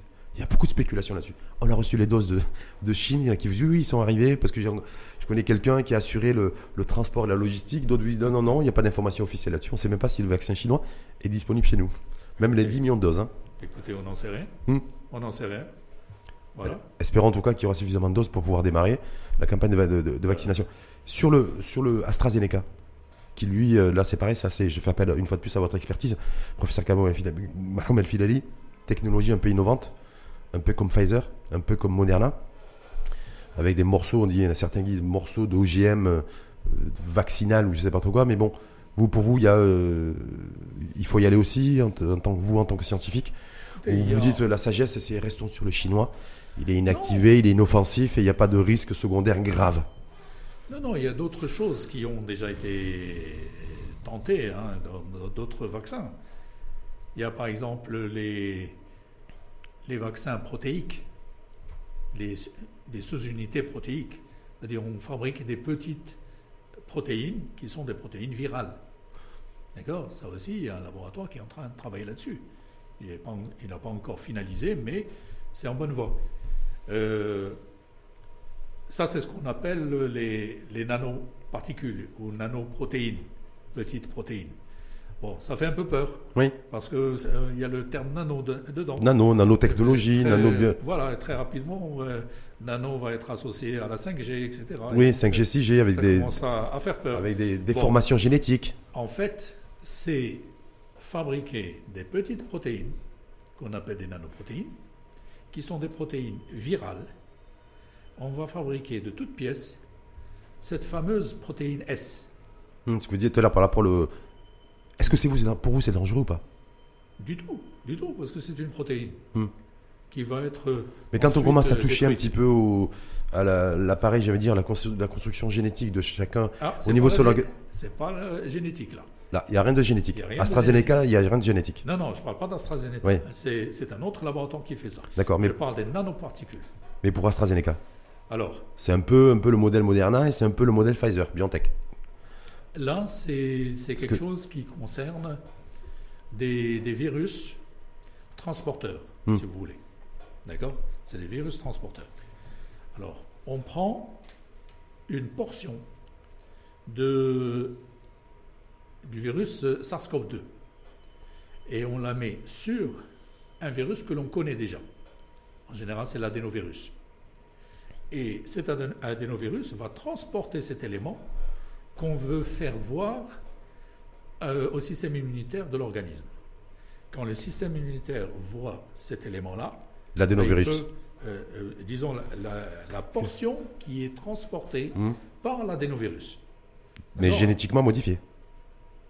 Oui, C'est ce oui, qu'on dit. Bien sûr, bien sûr, c'est Oui. génétiquement modifié. Est-ce qu'il n'y a pas un risque génétique pour l'homme? C'est ça toute- un virus la sur, question. la- sur lequel on, on accroche quelque chose d'autre qui lui appartient. Ouais, donc c'est un, un addif- additionnel. Certains disent, en- emploient même le terme d'OGM en fait. C'est une espèce de vaccin, euh, vaccin OGM. Je vois. si, si on veut, on peut Ouais. l'appeler comme ça éventuellement, parce que. bon, Mais est-ce qu'on a des garanties, plus sérieusement, est-ce qu'on a des garanties, professeur, sur le, sur le fait qu'il n'y aura pas de conséquences dramatiques et désastreuses sur l'homme, compte tenu que le vaccin aussi AstraZeneca, l'État a passé une commande auprès de ce laboratoire britannique, euh, avec, adossé à l'université d'Oxford, se dire voilà, on va aller là sur de la technologie innovante, l'innovation c'est bien, Ah, ah. mais si elle, est- elle se fait au détriment de l'humain et de, et de l'homme, c'est plus c'est c'est embêtant. En fait, en fait c'est un virus sur lequel on a accroché quelque chose. Et ce virus n'est pas vivant. D'accord? Mais il n'est pas mort non plus, hein. il est entre les deux. Il est entre les deux, le virus. Il est, il est pas mort, Non, non, il est, il, Il il est- est inactivé. inactivé. Inactivé. Hmm. Et il est là juste pour pouvoir présenter euh, cette structure qui appartient au SARS-CoV-2. Pourquoi? Pourquoi on fait comme ça? C'est juste pour ne pas avoir à prendre tout le virus SARS-CoV-2 entier. On prend juste la partie qui nous intéresse et elle est mise sur un autre virus que l'on connaît très bien, l'adénovirus, et c'est cet adénovirus qui va être injecté.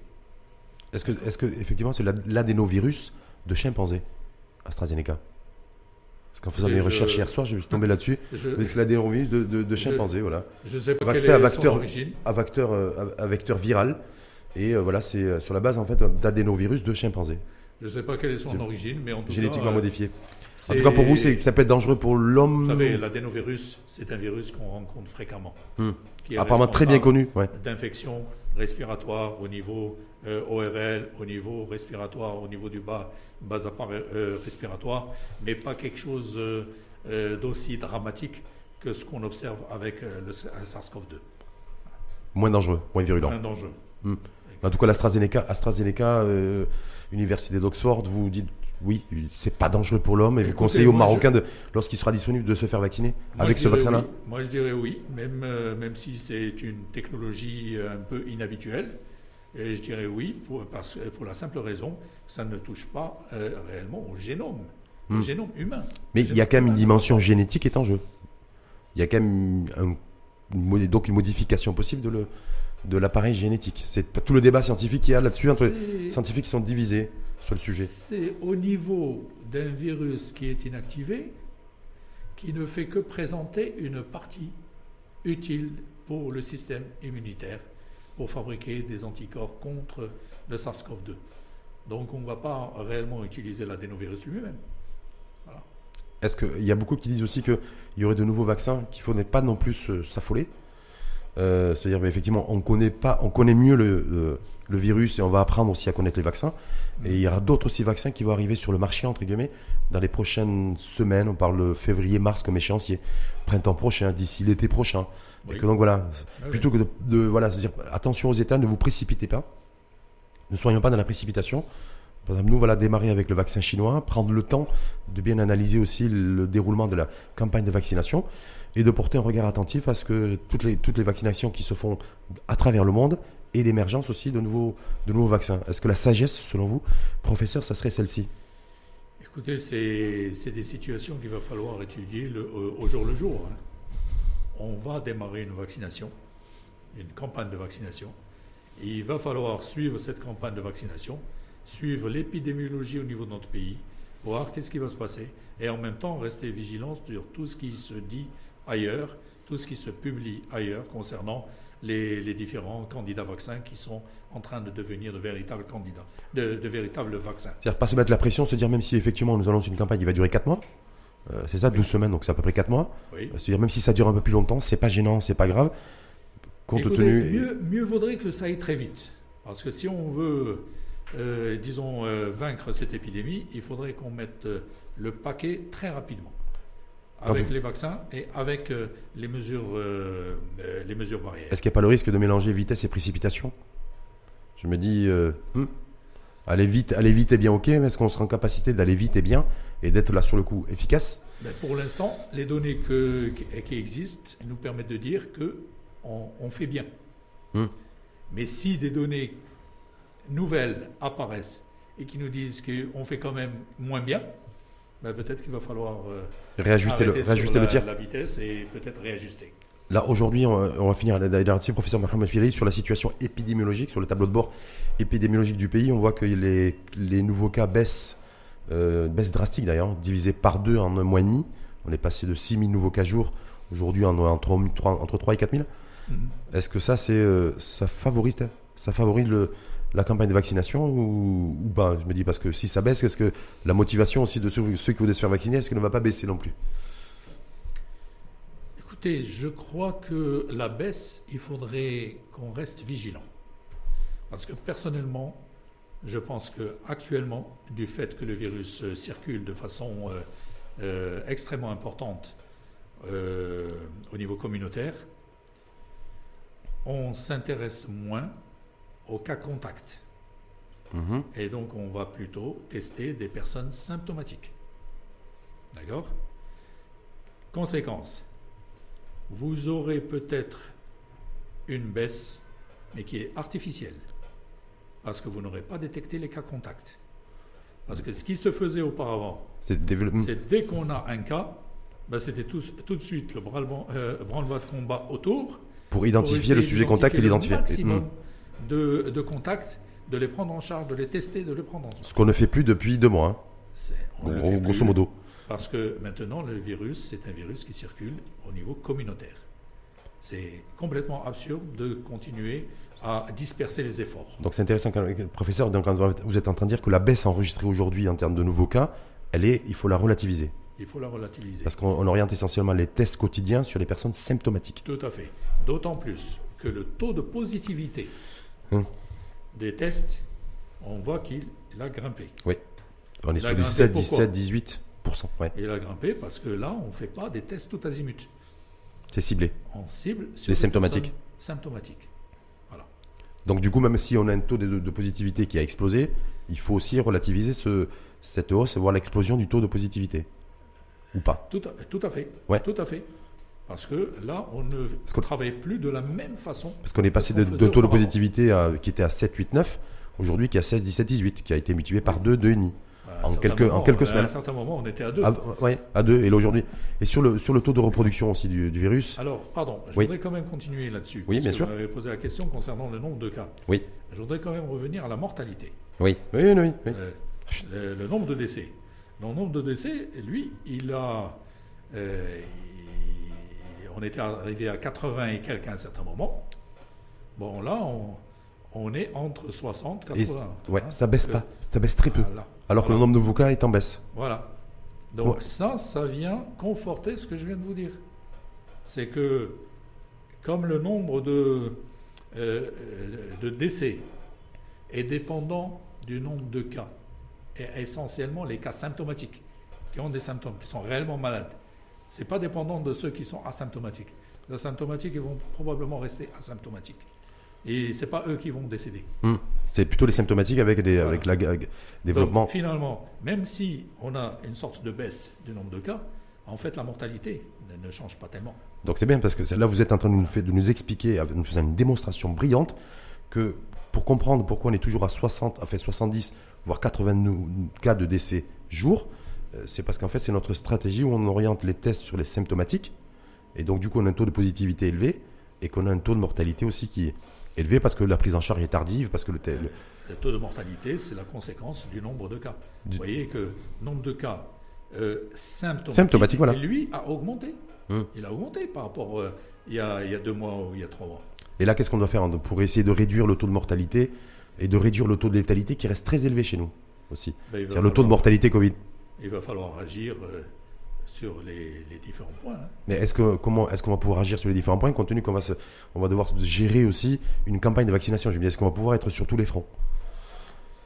Ben, on sera obligé, on n'a Hum. pas le choix. Hmm. Parce Donc, que moi ce que je crains, ce que je crains, ce que certains craignent, c'est une aggravation en termes de la prise en charge hospitalière des euh, patients Covid parce que la priorité sera donnée à la campagne de vaccination et qu'on risque de délaisser euh, le- reste. Je ne sais pas ce que vous en ne pensez. Pense pas. Je ne pense pas parce que ce ce n'est pas vraiment les mêmes, euh, les mêmes euh, personnels soignants qui vont être appelés pour faire ceci ou cela. D'accord? C'est pas la même chose. Le, pour prendre en charge une personne qui est symptomatique, et il y a, vous savez très bien qu'actuellement, beaucoup sont prises en charge, beaucoup de ces personnes-là sont prises en charge à domicile déjà. Hmm. D'accord Parce qu'on a changé là aussi de stratégie du fait que euh, on est maintenant à une circulation communautaire. Deuxièmement, les personnes qui ont besoin de l'hôpital, mais il y a des personnes qui sont dédiées à cela. Ce n'est pas ces personnes-là qu'on va aller prendre pour faire de la vaccination. Hmm. Et puis les personnes qui sont euh, dans un état sévère, ben, c'est des personnes qui sont en unité de soins intensifs ou en réanimation. Donc euh, là, c'est un personnel euh, spécialisé, c'est pas lui qui va aller faire euh, euh, la campagne de vaccination. Donc, euh, je crois que ce qu'il faut voir ici, c'est surtout que le personnel soignant, lorsqu'il sera vacciné, il va pouvoir travailler sans qu'on ait ces, disons, ces ruptures de ressources humaines parce que les personnes sont malades. Parce que vous savez, actuellement, on a des, centaines de soignants qui sont malades. Hmm.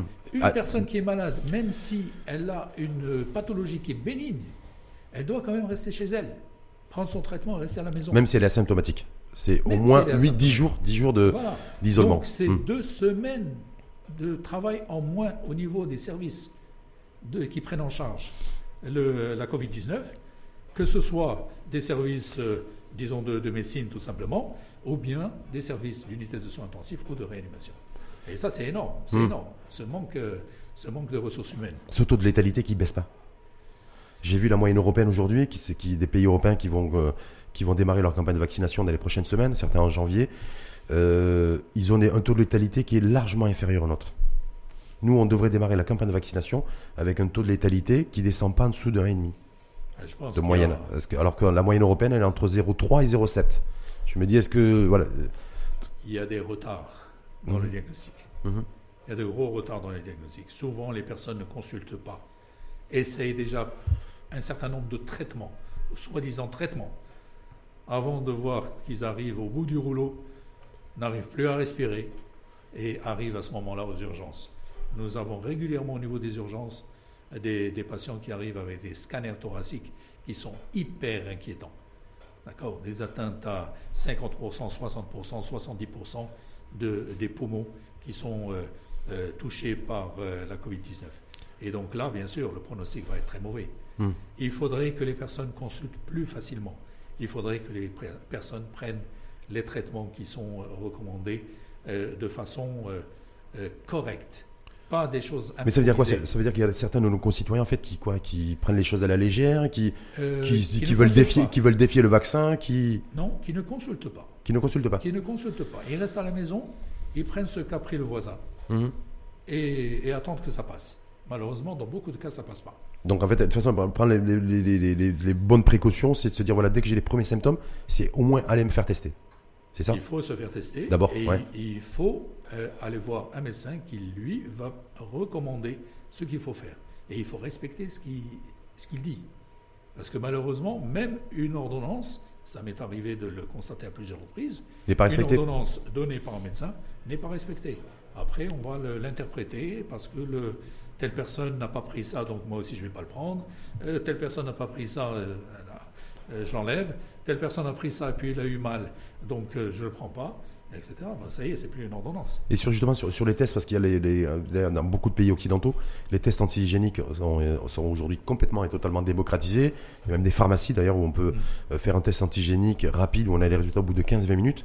Oui. Nous, chez nous, euh, toujours pas. Il y a une expérience, je sais, à Casablanca, le chapiteau, il y a possibilité de, de se faire tester, en fait, de, de se faire tester avec le test euh, antigénique, mais ça vient, voilà, je, il y a apparemment un retard à l'allumage. Écoutez, Alors que ça pourrait euh, faciliter je- le, le je dépistage. pense que les, les tests antigéniques sont arrivés. Oui, Ils sont là. oui. Euh, ils sont passés par une phase, euh, disons, euh, pilote, pour essayer de les tester, de voir un petit peu ce qu'on pourrait en faire. Et, et là, c'est en train d'être généralisé. Donc là, le, au niveau de l'hôpital, je ne dis pas partout, mais Oui. au niveau du CHU, on a reçu ces, ces tests antigéniques qui sont actuellement utilisés. Mais même les tests antigéniques, il faut savoir que euh, c'est pas la panacée, hein, c'est pas. On nous dit qu'ils seraient plus efficaces que les tests PCR, RT-PCR. Est-ce que je ne sais pas ce que vous en dites c'est- relatif. C'est relatif. Il faut savoir d'abord ce que c'est qu'un un test antigénique. Il ne faut pas le confondre. C'est un test rapide, effectivement. Mhm. D'accord. Il va pouvoir donner un résultat en moins de 30 minutes. Euh, c'est différent du test sérologique. Mhm. Le test sérologique ne sert pas au diagnostic. Le test sérologique, il vient après. D'accord? Pour dire que telle personne. A été confrontée au virus ou pas? Elle a été en contact avec le virus, elle a développé des anticorps. Bon, ça, c'est pas pour le diagnostic. Le test antigénique, lui, qu'est-ce qu'il recherche? Il recherche les antigènes euh, du virus, le SARS-CoV-2. Voilà. Comment se fait le prélèvement? Il se fait de la même manière que la PCR. C'est Par voie nasale. par voie nasale. On fait le prélèvement nasal et on peut à ce moment-là le mettre dans cette, euh, euh, disons, euh, euh, ce dispositif, voilà, si on peut l'appeler comme ça, Mhm. pour voir est-ce que ça va être positif ou négatif. L'intérêt, c'est que on aura un résultat rapide, Mhm. mais il faut savoir que le résultat dépend de la quantité de virus qu'on a ramassé sur les couvillons. Autrement dit, ce, ce test, il a une sensibilité qui peut être très variable selon le moment où on le fait. D'accord? Ça peut aller de 30% jusqu'à un peu plus de 90% de Mmh, sensibilité. Mhm. Ce qui est, euh, disons, Oui, donc c'est vraiment le grand écart. Mhm. Alors, pourquoi? Parce qu'on sait très bien que le virus au niveau du nez, il commence avec une charge virale élevée au départ, et puis très vite, la charge virale va commencer à baisser. Ça veut dire que si je fais l'antigène, la- la- le, le test antigénique, au-delà du cinquième ou du sixième jour, je risque de ne pas trouver grand-chose. Il va sortir faussement négatif, alors que la personne est Positive. Hmm. Elle est en fait positive. D'accord? Ce que je veux dire par là, c'est que ce test antigénique, il ne peut être réalisé que si on sait. D'abord, il faut le faire sur des personnes qui sont symptomatiques. Il vaut mieux. D'accord La France actuellement l'a euh, l'a étendu également aux, Aux asymptomatiques. asymptomatiques, oui. C'est clair, mais euh, ça, si on a suffisamment de tests et qu'on peut le faire, euh, disons, large à main nue, peut-être. D'accord? Mais si on veut être, euh, disons, euh, avoir une sensibilité importante et que le test soit très rentable, ben, il va falloir le focaliser sur une période précise. Cette période, c'est personnes symptomatiques entre le premier jour, depuis le premier jour des symptômes, jusqu'au quatrième jour des symptômes. Voilà. Là, Donc, je le fais, j'ai une sensibilité qui est très bien, et j'ai de fortes chances qu'une personne qui est contaminée sorte positive avec le test antigénique. Antigénique. Maintenant, attention, un résultat positif en antigénique, c'est une confirmation. Ça y est, c'est terminé. C'est sûr. On a le diagnostic, c'est sûr. Mais s'il est négatif, il vaut mieux compléter par une PCR. D'accord. Mais ça, c'est tout un- c'est peut-être tout le nouvel écosystème de- vers lequel on se dirige dans les prochains jours Voilà. et prochaines semaines, en, en marge de la, du lancement de la campagne de, de vaccination. Tout à fait. Parce que je veux voilà. Il faudrait peut-être aller dans ce sens-là parce que euh, ce que je veux dire par là, c'est que euh, le test antigénique et la PCR sont complémentaires. Mhm. Ils sont là pour faire un diagnostic. L'un nous permet de gagner du temps. Ce temps gagné là-dessus peut être du temps à placer sur les En PCR. tout cas, gagner, gagner du temps, c'est avec le test G- antigénique. Antigénique. Donc c'est pour ça oui. que l'intérêt, peut-être, si on veut gagner du temps, de. Mais ça permet au laboratoire d'être plus libre de, de faire des PCR. Mhm. Parce qu'il n'aura pas perdu des heures sur une PCR.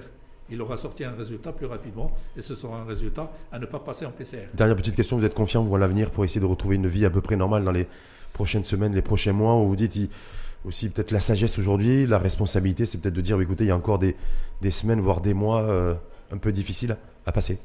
Écoutez, là, mon, mon avis personnel, Mhm. je dirais que euh, tout dépend de ce qu'on va faire des vaccins, tout dépend des résultats des vaccins. Cette campagne de, de vaccination est, est quelque chose de primordial dans cette lutte. Je crois que si on l'a réussi, si la population adhère, si tout le monde adhère à cette vaccination, si on atteint les objectifs escomptés, c'est-à-dire euh, le, la fameuse euh, immunité euh, collective, de groupe, ouais. Eh bien, on peut, on pourra espérer revenir à la normale au bout de quelques mois. Voilà. C'est-à-dire pour vous, euh, Tout en échéance à vue, continuant mai, juin, mai, juin 2021 euh, peut-être même plus, Plus peut-être même au-delà. Septembre, octobre? Oui, Pas avant je dirais plus. euh, Automne prochain. Ça, c'est le pronostic. Voilà. Moi, je pense que le, les- le mois d'août prochain, les vacances prochaines seront aussi problématiques, Un peu perturbé. un peu perturbées. Sauf pour ceux qui seront vaccinés. Parce qu'on dit que les compagnies, certaines compagnies aériennes exigeraient, en tout cas pour ceux qui décideraient de partir à l'étranger, l'été prochain, exigeraient un passeport immunologique. Et donc d'être vacciné avec un QR code. On a un QR code Oui, partout qui c'est nous. bien. C'est bien. C'est une, une atteinte Mais- à la liberté de circulation pour vous ou pas du tout? Non, pas du tout. C'est c'est un peu, c'est sécuritaire. C'est la, euh, c'est une sécurité sanitaire. Hmm. D'accord. C'est pas à, la liberté de, de circuler. Parce qu'il y en a qui voient ça sous cet angle-là, les droits de l'homiste, et disent Ah, euh, haro, euh, ils veulent contrôler aussi notre circulation, avoir, euh, ils veulent nous, implanter un, une espèce de QR code pour savoir si on a été euh, vacciné contre le Covid, pour pouvoir prendre un, bi- un- un billet d'avion, alors que c'est pas. euh, Alors que ça ne doit pas avoir. euh, ça doit pas être donné lieu, en tout cas, une, une exigence et contrepartie de cette nature-là. Vous savez, quand vous achetez un, un billet d'avion, vous acceptez déjà beaucoup, beaucoup de contrôles. Hmm. Donc c'est un, con- un contrôle de plus, Hum. Et là, c'est le mais professeur. qui va dans le bon sens. Et là, c'est un contrôle, c'est un contrôle sanitaire. Il y a le- Sanitaire. il y a la police aux frontières, et puis là, il y aura le, la police aux frontières sanitaires dans les différents aéroports dans le monde. qui existe déjà pour Hmm. certaines maladies. Quand vous allez euh, dans, certains, euh, dans certains pays, vous devez bien présenter euh, un certificat de vaccination contre la fièvre jaune, par exemple.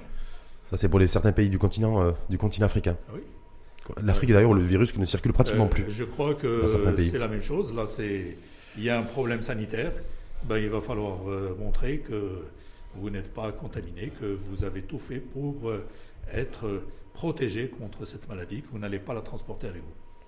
Question, question bête et naïve, et ce sera la dernière. Le professeur Kamel Mahmoud El Filali, je suppose qu'il va se faire vacciner dans les prochains. dès que possible? Écoutez, personnellement, j'ai travaillé sur l'essai clinique euh, de phase 3 concernant le vaccin. J'ai vu euh, utiliser ces vaccins. J'ai vu les effets secondaires de ces vaccins, presque rien. Presque rien. J'ai vu euh, les, les résultats qu'on peut avoir en termes d'anticorps produits euh, contre ce, ce virus lorsque la personne est vaccinée. Ben, je crois que la résultante, c'est je dis oui, oui, je serais même heureux de me faire vacciner. Je crois que c'est, euh, euh, vous savez, on est confronté quotidiennement à ce virus, tous les jours, tous les jours. D'ailleurs, vous me voyez avec euh, mon masque, Oui. c'est parce que à chaque fois que je viens chez vous, je ne suis pas sûr d'être complètement indemne. Et pour ne pas vous laisser le virus ici, je viens avec un masque. Hmm. Donc, je me dis que je suis toujours à risque d'être contaminé, d'attraper cette maladie. Et personne ne peut m'assurer que je vais faire une maladie légère. Hmm, Je peux très bien faire une maladie grave, comme beaucoup de confrères euh, l'ont fait. Hmm. Et le vaccin sera pour moi une protection. un vrai, un vrai bouclier, même si ça dure, en tout cas avec le recul qu'on a aujourd'hui, que deux ou trois mois en termes de, en termes de protection anticorps. Oui, mais comme j'ai dit tout à l'heure, mois après mois, la, la durée de protection s'allonge. Hmm, C'est que- c'est comme On a l'impression que ça s'arrête. Et on sait déjà que les personnes euh, qui ont fait la maladie, euh, pour ceux qui ont été protégés avec des anticorps suite à la maladie, bah, pour la plupart, on trouve qu'ils peuvent aller jusqu'à six mois de protection. Ceux qui ont été infectés par le Covid, là, Oui, alors qui, euh, qui ont été soignés, qui ont réussi à se soigner, qui ont développé des anticorps, c'est des anticorps qui peuvent aller, du- qui peuvent aller au moins jusqu'à six mois. Pour ceux qui ont développé des anticorps. attention. Oui, pour ceux qui ont développé des Je anticorps. ne dis pas que tout le monde est protégé. Oui. Non, oui, pour ceux qui ont développé des anticorps. Exact. Euh, parce qu'il y en a qui disent aussi que même, si- même si on a été infecté par, le, co- par la Covid-19, il faudra aussi se faire vacciner. Tout à fait. Hmm, Parce que donc, Tout perso- personne va y- personne n'y échappera. Tout à fait. Tout le monde doit se vacciner. Parce que même en ayant fait la maladie, on n'a peut-être pas suffisamment d'anticorps protecteurs. Merci infiniment à vous, professeur. Kamel Benjamin Filay. C'est vraiment toujours un plaisir. Le plaisir est partagé. C'est euh, merci une fois de plus. Je rappelle que vous êtes professeur en médecine, euh, chef de service des maladies infectieuses au CHU Maroche de Casablanca. Merci pour cette radioscopie, pour reprendre un terme euh, de, de- médical, d'avoir tout passé en revue aussi sur l'exigence aussi en matière de, de vaccination, qui vacciner, comment vacciner, répondre aussi aux inquiétudes, inquiétudes et aux doutes, voire angoisses de certains de nos concitoyens. Protection, il peut y avoir, mais il peut y avoir aussi le risque de transmission. Oui, Donc il faudra se- se faire vacciner pour ceux qui voudront se faire vacciner et rester masqués tout à fait. et en respectant la distanciation au moins jusqu'au mois de jusqu'à l'été prochain. Et après on verra. Oui, ben voilà. Là, on avance petit à petit et j'espère qu'on en verra le, le bout euh, bientôt. Merci en tout cas infiniment à vous Voilà. et à très bientôt professeur. Je vous en prie.